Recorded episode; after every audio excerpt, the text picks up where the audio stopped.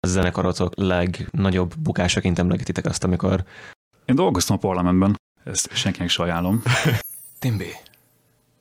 Amikor az az epizód kikerül, az albumotok is kikerül. Így van. Fontosnak tartom, hogy megértsem azokat az embereket, akik itt vannak a jelenben. Ez szerintem érdemes visszamenni néha a korábbi eseményekhez is. Gyerekkorban nagyon sok dolog azért elraktározódik.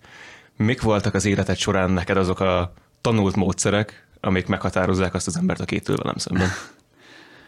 Hát ugye ez nagyon komplex az egész, hogy össze van téve egy ember. Mindenki saját maga módján ugye, ugye tapasztal, szocializálódik, van egy közössége, és akkor abból szépen fejlődik.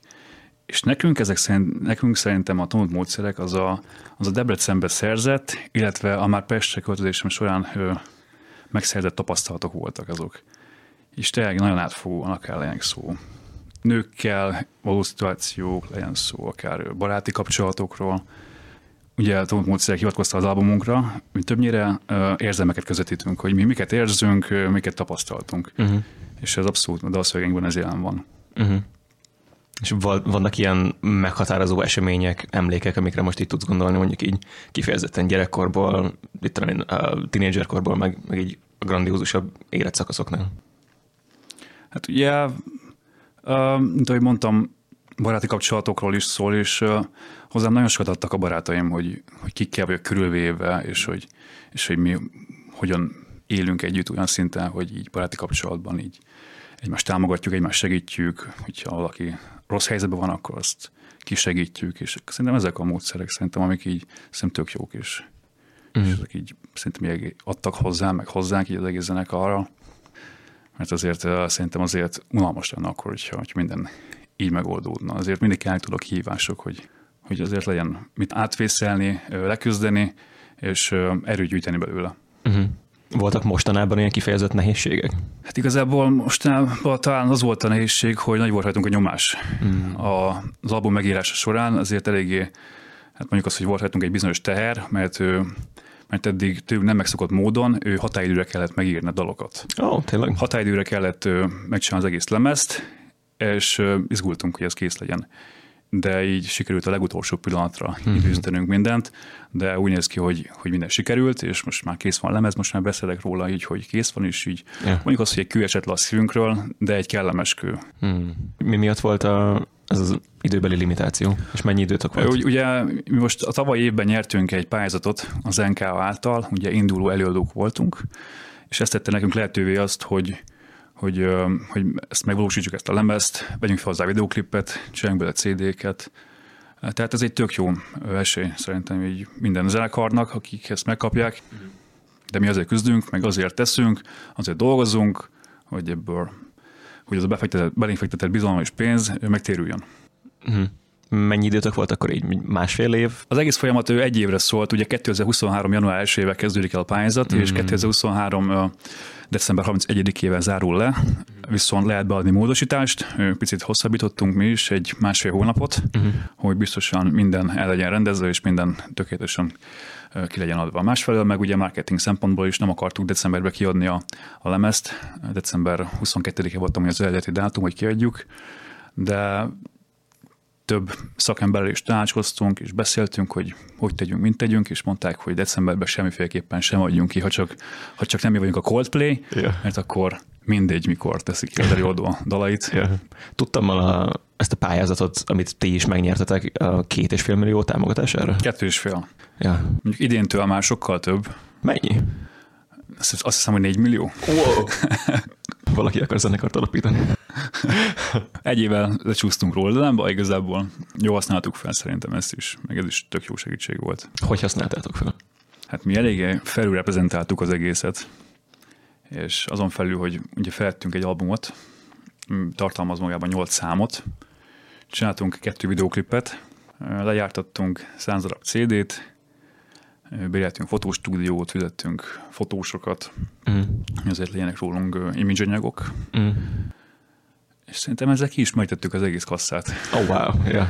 És a, a koncertgázsikból bele kellett tenni, meg saját is azért, uh-huh. mint tudjuk, a zeneipar azért áldozatokkal jár, és, és rá kell szenni azért magunkat. Uh-huh. Ti a saját bevallásod szerint is említetted, hogy egy ilyen nagyobb stílusbeli váltáson mentetek keresztül itt a zenekaron. Ennek van valami érzelmi háttere, vagy ez csak így naturálisan történt? Ez így full organikusan jött szerintem nálunk ez a, hát mondjuk azt, hogy stílusváltás, de szerintem inkább helyesebb az a kifejezés, hogy, hogy stílus megtalálás. Mm. Mert uh, egy előadó mindig keresi saját magát, hogy, hogy mi az ő hangja, hogy mi az, amiben ő legjobban ki tud teljesedni, és mi az, amivel ő meg tud szólítani embereket. Uh-huh.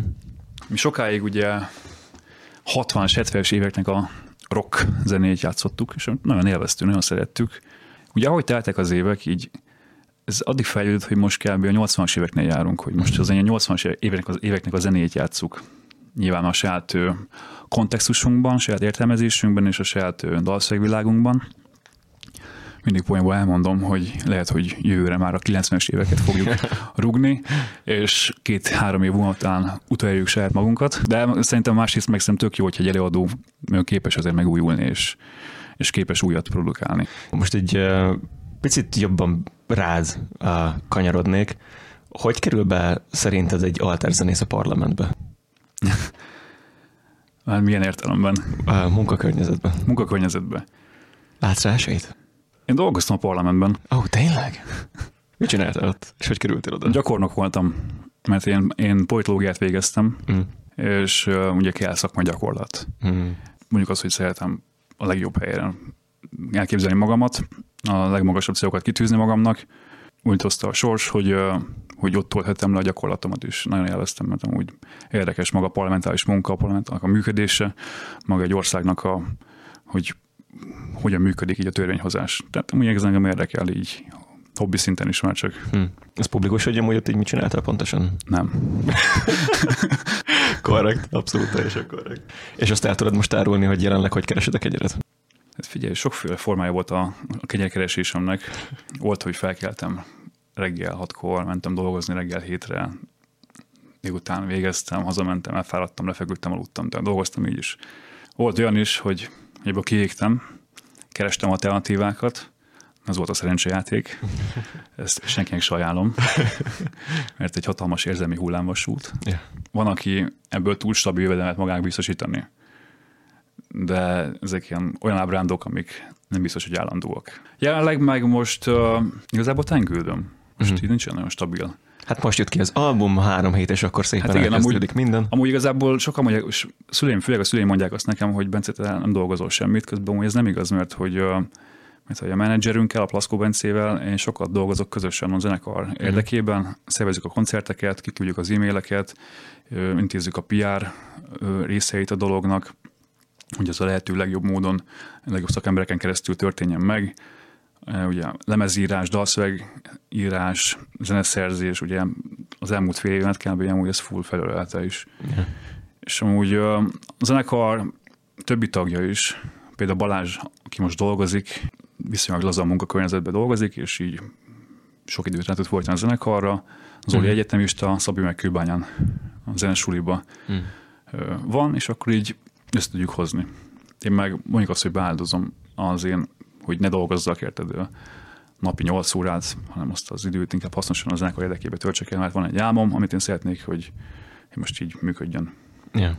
Amúgy szerintem emberek nem azok az emberek, akik így nem igazán ismerősek ezzel az egész közeggel, szerintem nem tudják, hogy mennyi energia, idő és pénz ja, egyébként ja. ezzel a zenével foglalkozni, főleg úgy, hogyha nem csak hobbi szinten csinálod. Ja, de úgy másfelől szerintem meg össze lehet egyeztetni munkát és hobbit. Mert mondjuk az, hogy, hogy ez hobbi, de olyan, olyan hobbi, amit lehet munkavitelszerűen is csinálni, de hogy a kettő hogy nem zárja ki egymást, nincsen a kettő között összeférhetetlenség, mm. és például sok munkáltató, ami ezt nem érti, és, és nem nézi jó szemben, hogyha valaki zenél, mert akkor vannak előítéletek, hogy na, zenél, akkor, akkor ő esélytelen, mert nem tudom, milyen előítéletek születnek a fejükbe, de azt tudom, hogy vannak, biztos vagyok benne. Hát, hogyha mondjuk tényleg koncertező, turnézó zenészek ott ugye a mobilitás ez nem túl nagy kérdés, hogyha egy beosztást kell megcsinálni, és nem tudsz rajta modifikálni, akkor én is el tudom képzelni azokat a helyzeteket, hogy munkáltatók úgy legyenek ezzel a helyzettel, hogy hát ő valószínűleg nem lesz annyira elérhető, és akkor emiatt el tudom képzelni, hogy mást választanak egy adott munkára. Ja, de amúgy ez nem két oldalú lehet szerintem. És eddig nekem, amikor dolgoztam, tényleg akkor, akkor mindig sikerült. Mm. Egyik sem a másik rovására. Igen, igen. Dolgozom én is együtt zenésszel, és meg lehet oldani a dolgot. A Heavy Brains zenekar uh, játszol te is. Um, mitől nehéz az agyad? Hogy mitől nehéz az agyam? Ezektől a kérdésektől nagyon leszokott nehezett. A nehézségek vagy problémák, amik így érzed, hogy így ránehezülnek nem a vállalatra, hanem az agyadra. Ugye nincsenek problémák, mert én azt mondom, hogy az egészet élvezem. Én élvezem mm. az életet. Mm. Szoktam látni is, hogy kiteszel ilyen videókat, ahol ilyen nagyon, nagyon fullos kajákat főzöl. Igen, én mondtad, én hobbiszakács vagyok, és uh, nagyon igényes vagyok, meg nagyon finnyás vagyok. Uh, gyerekkoromban sok, sok probléma volt velem, hogy ez a gyerek semmit se eszik meg, uh-huh. és akkor ugye kialakult az, hogy jó, akkor megcsinálom magamnak, amit én gondolok is, mert egész korán elkezdtem így amúgy főzőcskézni, így már én 11 évesen már a konyhába. És ér? Főzőcskésztem próbáltam. Másik sztori, hogy a szüleim elváltak, amikor 9 éves voltam. Apámmal éltem. Uh-huh. Ő meg nem volt nagy szakács. És mindig hozta az ilyen kifőzékből a, a, a, aznapi menüt, és mondhatni sírva ettem meg őket, nem szerettem, hmm. nagyon rossz hízük volt.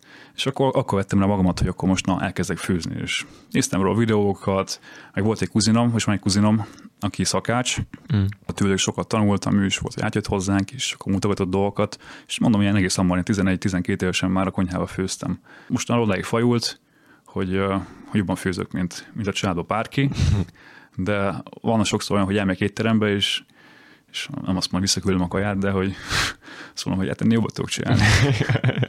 ja, az ismerős érzés amúgy. És, és pont ez nehezíti meg azt a döntést, hogy ráadásul főzni magadnak, még olcsóbb is. És így picit nehezebben lépem én meg személyesen azt, hogy na jó, akkor menjünk el egy étterembe, és fizessek azért, amit amúgy itthon meg tudnék csinálni.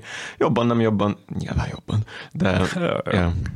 Amit még nagyon szeretek így a főzéssel kapcsolatban, hogy szerintem embereknek főzni, ez egy ilyen annyira szeretetteljes dolog. Én annyira imádok embereknek főzni dolgokat. Rengetegszer van az, hogy másik dolog, amit nagyon szeretek, fogadni. Imádok fogadásokat kötni. Mm-hmm. És nagyon sokszor szeretek kifejezetten ételben uh, fogadni. Hogyha vesztek, akkor én kell, hogy főzzek egy adagot valamilyen konyhából valakinek, vagy ugyanez visszafele. És ez egy tök szeretetteljes dolog szerintem. Ja, ja. Én is szeretek embereket lenyűgözni a főztömmel, és mindig nagyon hálásak értem, amikor főzök. Hogyha le akarsz nyűgözni valakit, mi az a néhány kaja? Szerintem az, az olasz ízekkel nem lehet mellé lőni a, a, az olasz konyhával. Hogyha az illető húsevő, akkor egy jó sztéket is. De például nekem nagy specialitásom mondjuk a lazánya, azt nagyon, azt, azt nagyon értem, mm. hogy hogy kell csinálni. Úristen, nekem a curry. Én nagyon jó curry csinálom. Tikka masala. Ja, ja, ja. Az lehet mellé, mellé fogni, az is jó spicy akkor. Ja, ja, ja, ja, ja. ja egyszer volt egy olyan alkalom még uh, valamikor, hogy Viktor az egyet egyből átjött ide, és volt nálunk valami kis házi buli, és főztem a srácoknak kaját, és nyilvánvalóan a körét csináltam meg, és utána Viktortól a következő három napban folyamatosan azt hallgattam, hogy úristen, ez nagyon-nagyon jó volt. És ugye a negyedik nap találkoztunk megint, és mondott egy ilyet, hogy baszki Leo, én a köriddel álmodtam. én nem tudom, hogy jó volt, jól sikerült. Figyelj, Viktor, hogyha akarsz még tenni, akkor gyere nyugodtan hozzám valamikor. Miért különleges a Debreceni Susmus Café? A Debreceni Susmus Café az egy lenyűgöző hely. Hm. Egy pár éve ismertük meg, és akkor még nem igazán eléggé kaotikus volt a helyzet mindig. Folyton karaokiztak az emberek, uh-huh. uh, mindenki off, de valahogy odaszoktunk. És a pultos, aki egyben a tulajdonos is, a Lacus, hihetetlen jó ember. Uh-huh. És bármikor ott voltunk, mindig le tudtunk vele ülni, beszélgetni, tanácsot kérni, és akkor így kialakult egy szép közeg ott és ez mai napig, mai napig tart, meg szoktak ott lenni, hogy kvíz estek is, mm. minden szerdán, arra gyakran járunk, Nyilván én ritkábban, mert Pestről azért Debrecenben menni kvízért azért. Meg úgy az az érdekesség, hogy, hogy a, Csus, a Csusmus Café, az a Csokonai Vitéz Mihálynak volt a háza, és, oh. és ott halt meg, amúgy élete végig ott élte a hátra levőt, mondom, maga a társaság is jó. Általában mindig ugyanazok az emberek vannak ott. Mm. Mi, meg még, akik, meg még akik ott vannak. Szóval így tök jó. Meg például Lacus, ugye a tulajdonos, ő szerepelt az egyik klipünkben is, oh. az Addiktáncok klipjében. Oh.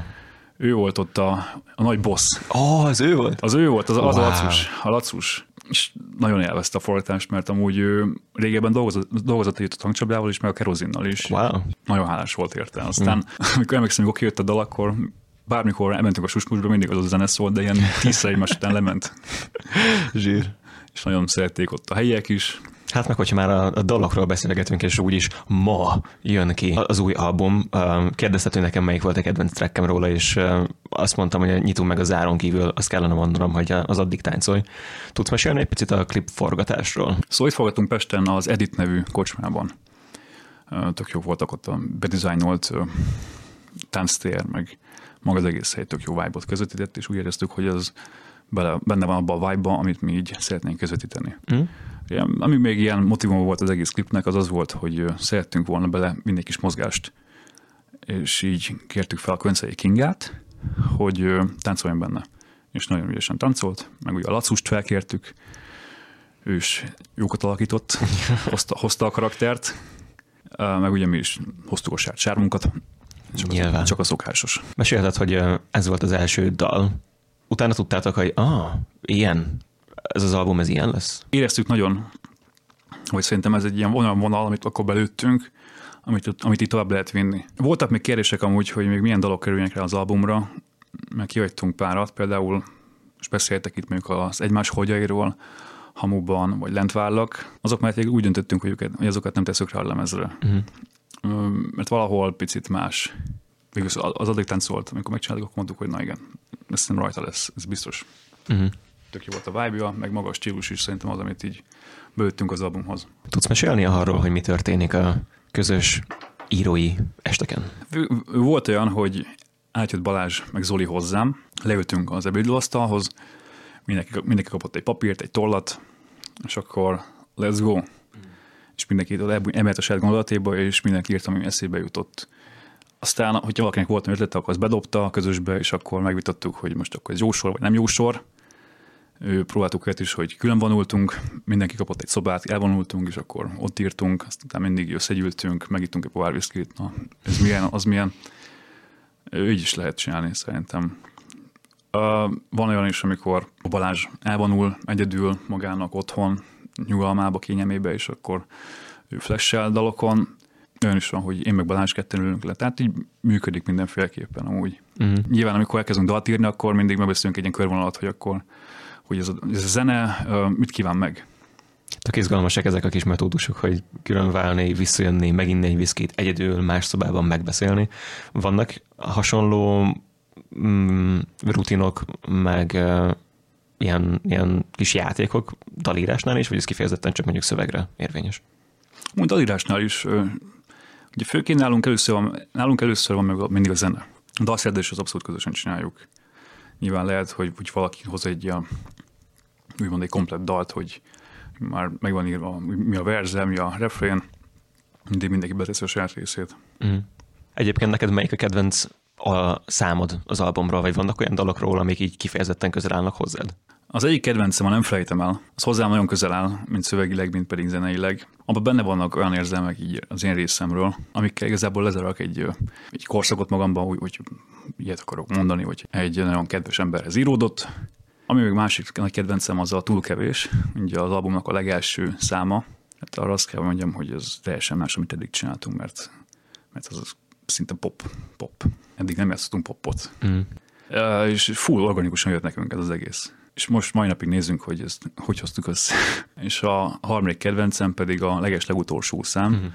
az ennyi kell per még ennyi, mert annak van egy, egy olyan atmoszférája, meg egy olyan ö, belső feszültség az egész dalnak, ami ezt méltó az albumnak. Ja, abszolút egyetértek. Szeretem azokat a dalokat, amik így kifejezetten érzelmesek, vagy vannak benne tényleg olyan jó fejtegetős, meg boncolgatós dolgok, és, és az utolsó track is nekem tök ilyen volt, amikor hallgattam, hogy fú, még ennyi, ja, ja, ja, ja, ez tök jó volt. Ja, meg az egész albumnak van egy ilyen íve, hogy, hogy az első szám ugye túl kevés, hogy meg parafok száz, hogy így totál bejött a gebasz, nagy gáz van.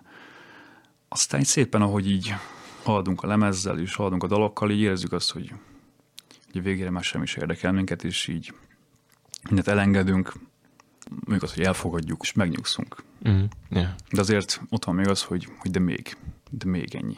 Uh-huh. Amit még kifejezetten értékeltem benne, ezek, a, ezek az ilyen 30 másodperces átmeneti részek. tudsz mesélni arról, hogy azok hogy alakultak ki, vagy hogy ezek pontosan mit szeretnének reprezentálni, vagy milyen céljuk van?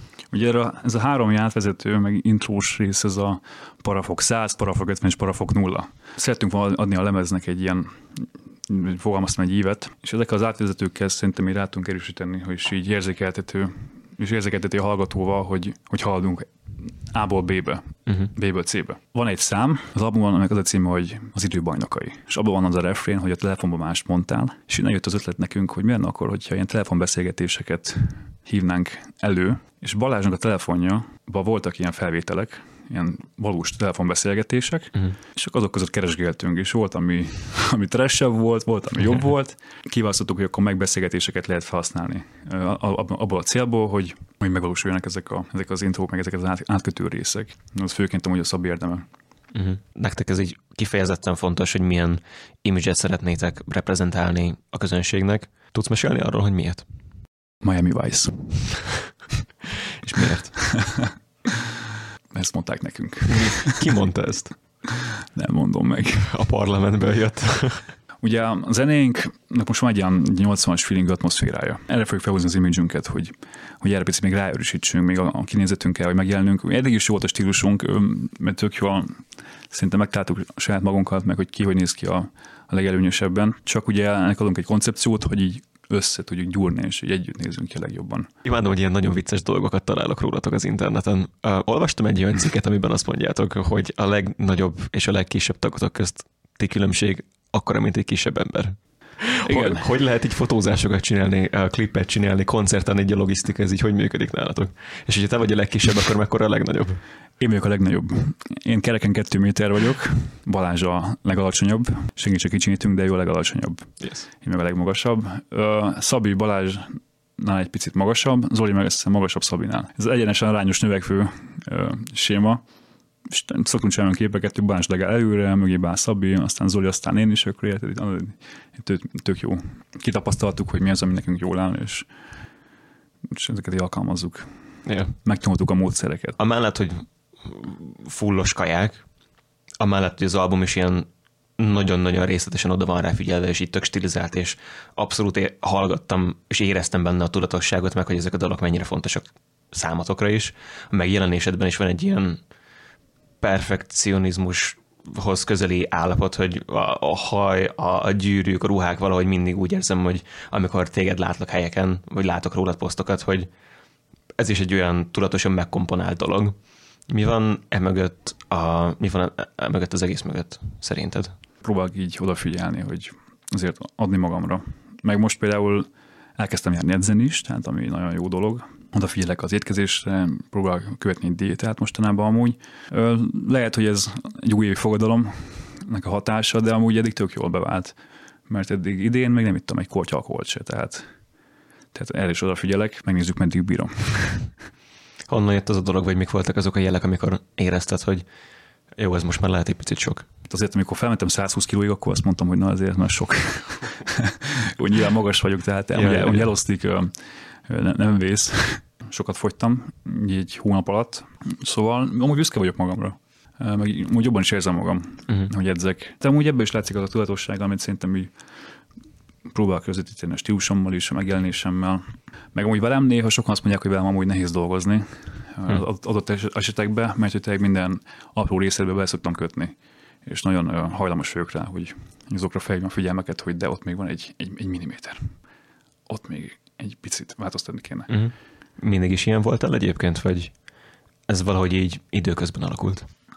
Amúgy alapból mérnöknek, mérnöknek készültem. Hmm az a precízség szerintem ott volt szerintem fiatal korom óta. Hát végül nem lettem mérnök, mert azért van bennem egy, egy bohóimság is, meg más területek érdekeltek jobban, a politika, stb. Tehát, és amiben hiszek, abban százszerzékosan oda akarom tenni magamat. Mikor volt a váltás, vagy hogy jött be neked ezen az életedben? Én egészen 14 éves koromig amúgy nem igazán én kezdtem se rockzenével, se ilyen alterebb műfajokkal repet hallgattam. Aztán, amikor 14 éves lettem, akkor, akkor átjött a kuzinom, hozott egy basszusgitárt. Uh-huh. Öcsémnek. Akkor itt van, hogy tanuld meg, és hogy úgy van, akkor másd meg a világot. Hát én irigy voltam. Uh-huh. Egyből kikaptam az öcsém kezéből a basszusgitárt, és elkezdtem pötyögtetni, és így játszani rajta, hogy jú, de nagy rockstar feeling. És akkor az volt a szerencse, hogy, hogy az osztálytársam, a Zoli, most is a zenekar oszlopos tagja, ő pont akkor kezdett el dobolni. De egy hmm. egymástól függetlenül kezdtünk el zenét hmm. tanulni, egy ugyanabban az időben, és ugyanabban a térbe, tehát erre mennyi esély volt. És ő dobolt, basszusgitároztam, és mondom, figyelj Zoli, nem megyünk le egy próbaterembe, csinálunk valamit. És lementünk, ütötte a dobot, próbálta ütni a, a négy negyedet, meg próbáltam lekövetni, de hát esélytelen voltam. Hamar kiderült, hogy amúgy van hozzá érzékünk, elkezdtünk járni a Debrecenben tanárokhoz, ahol én jártam középsuliba, ott volt egy énekkar, ahol hát mondjuk úgy, hogy felkaroltak így engem, és ott a zene totálisan ki tudott teljesedni. És nagyon szerettem oda járni, mert mindig volt lehetőség oda elmenni, ide-oda, fellépni, yeah. természetesen tanítási időben. és mi ezt úgy tettük meg, hogy, hogy, a, hogy a tanárok ezt nagyon preferálták, és, mm. és úgy néztek ránk, hogy ez igen, de ügyesek vagytok, csináljátok tovább, és ne hagyjátok abba. Szóval nagyon támogatóak voltak a tanáraim, nagyon hálás vagyok nekik, hogy akkoriban támogattak engem, mert szerintem az hozzátett ahhoz, aki most vagyok. Egy időben elkezdtek zenélni a jelenlegi zenésztársaddal. Ez egészen ilyen sorszerűnek hangzik. Hallottam azt is, hogy a zenekaratok legnagyobb bukásaként emlegetitek azt, amikor a 2020-as dalról diszkvalifikáltak titeket. Az is egy ilyen sorszerűségnek tűnik szerinted? Én azt sohasem tekintettem bukásnak. Hm. Meg szerintem egyikünk sem, mert... Interneten ez volt. Hát ugye ezt lehozta a Blick, lehozta ja. az Origo, tehát amúgy sok platform lehozta akkoriban, és egyetlen fogtuk fel bukásnak. Pont, hogy szerintem ez a zenekar sokat tett hozzá. Mert ugye, ugye ott kaptunk egy ilyen kis uh, média megvillanást, uh-huh. és akkor még a, karrier, a karrierünknek a leges legelején voltunk. Ugye akkor csináltuk meg az első, első lemezünket, de amikor ez a cikk kikerült, utána hirtelen valahogy egy-két helyen úgy felfigyeltek ránk, és szerintem ez kellett ahhoz, hogy, hogy mi elinduljunk egy úton. Nem bántuk egy percig se, hogyan ki lettünk zárva. Érdekes. Ja. Elvileg az volt a sztori, hogy nem szabadott volna megjelentetnetek egy dalt, de mégis megtettétek. Igen, igen, mert ugye van egy alapszabály, hogy, hogy a beküldött dal nem lehet fent az adott időpont előtt, ami meg van szabva az akkori szabályzatban. Uh-huh. Március valahanyadika volt megszabva, hogy előtte semmiképp se lehet kint. Uh-huh. Ugye a dal, az Emlékszer című dalunk meg már fenn volt már februárban, és így történt az, hogy ezt észrevették, és akkor szóltak, hogy hopp, Storno, ne, értek ide. Pedig a srácok már feljöttek Debrecenből Pestre, én meg elkereskedtem a munkába, mert akkor dolgoztam, mint fenyőfárus. Amúgy, mert ezt izom, decemberben volt. és elkérdezkedtem ott a főnöktől, hogy hadd megyek el, mert hogy alá kell írnom pár papírt a, a dalműsorhoz, és így buktam egy napot a fenyőfárulással, amit amúgy nem bántam, mert elég, elég kegyetlen meló yeah. fenyőfákat vágni egész nap, meg cipelni, meg, meg forgatni a vásárlók előtt meg hideg is van. Na, nagyon, nagyon hideg van. Szóval, hogy elmentünk, és nyilván akkor picit csalódottak voltunk, amikor ott voltunk már az MTVL székház előtt, és szóltak, hogy off, de egy, egy percig sem bántuk szerintem. Mm. Érdekes kis utazás ez, ez az egész. Ja, ja. Vannak még ilyen uh, fenyőfa, árus, meg egyéb kategóriájú sztoriaid hirtelen zsebedben? Úgy van sok. Mert uh, emlékszem, amikor így legelőször beszélgettünk, uh, még a Margit szigeten tavaly, akkor így uh, elkezdtél nekem mesélni valamilyen uh, vadászattal kapcsolatos sztorit, hogy a nagyapád nem tudom, a farkasokra vadászott, vagy valami ilyesmi. A nagyapám vadász volt, és gyerekként úgy jöttem fel, hogy ezeket a sztorikat hallgattam, hogy ahogy ő, hogy ő elment vadászni, azt meglőtte, azt hazavitte, megfőzték, és nagyon varázslatosnak tűnt nekem. Örömmel emlékszek vissza ezekre a sztorikra, meg néha elmegyek, és hát igyekszek minél többször elmenni nagyapámékhoz, ők Debrecenben élnek, és hallgatni a sztorikat. Amúgy most 90 éves, tehát, wow. tehát nagyon, nagyon szép korban van, és amúgy egész jól tartja magát, tök jól van. Uh-huh. Azon kívül, hogy szédül meg ilyenek, de, de mindenre emlékszik így a sztorikból, amiket így fiatal korában élt át, és amúgy ő nekem nagyon sok inspirációt adott az életben, és nekem amúgy egy nagy példaképem. Hmm. Szóval büszke vagyok rá, hogy a nevét is. Gitár eladó sztori is amúgy ilyen, ilyen volt, amikor így mesélted, hogy wow. Ja, nekem van egy gitárom, ő egy ilyen cseh handmade márka, 30 ezer forintért vettem amúgy, mert a csávó, aki árulta, 40 ezer forintot árulta, egy vietnámi srác, akkor végzett az orvosin, és nézem, hogy ez a gitár nagyon jól néz ki. Elmentem hozzá, nyilván előzőleg lecsekkoltam a gitárt, hogy mégis milyen fajta, meg milyen márka, ilyen 900 ezer forint a neten, full handmade, és elmentem, kipróbáltam, mondom, áh, Figyelj, nincs behangolva, adok érte 30-at. Mondta deal. Hát ugye neki mondta a srác, hogy neki mindent elsősorban be kell adni, pénz nem számít, mert várják haza Vietnámba, semmit se tud magával vinni, és akkor mindent eladott. De amúgy volt mindenféle gitárja, Taylor, Furch, mm. tehát így azokat mind elpasszolta a debrecenieknek, aki, aki szemfüles volt, és egy, egy nap alatt mindent elpasszoltam úgy. Wow. Yeah. Tehát hát, sik- sikerre járt a srác. Van valamit kifejezetten azon a gitáron írtál? Én főként dalokat basszusgitáron írok, melteket, és, uh-huh. és úgy dúdolok rájuk. Vagy mostában elkezdtem éve zongorán. Táron és írtam már számokat, de azok, azok mondjuk az, hogy nem Heavy Rains kompatibilisek. De mindenféleképpen szeretném megkérdezni, hogy ha már itt vagy, ahogy vagy adásban, akkor így hogy vagy? Amúgy jól vagyok, mondom. Kipjent vagyok, sokat alszom, jókat eszem, odafigyelek magamra, nem iszom alkohol, diétázom, tehát így tök egészségesen élek most. Szedem a vitaminokat, új ember, új év, új én. Tehát amúgy jól vagyok amúgy összességében, mm. most így kérdezed. És ez nem csak egy kliséként mondom, hogy jól vagyok, hanem tényleg jól érzem magam. Amúgy a kisugárzás azon is így élőben teljes mértékben érződik. Hát hogy ne, hogy ne érezni magát, most jön ki az album, hát. Ja, ja, ja, ja, Erre ja. vártunk. Az előző vendég, a két volt, nagyon szeretett volna a következő vendégtől kérdezni valamit. Oké. Okay. Nem tudta, hogy ezt te leszel.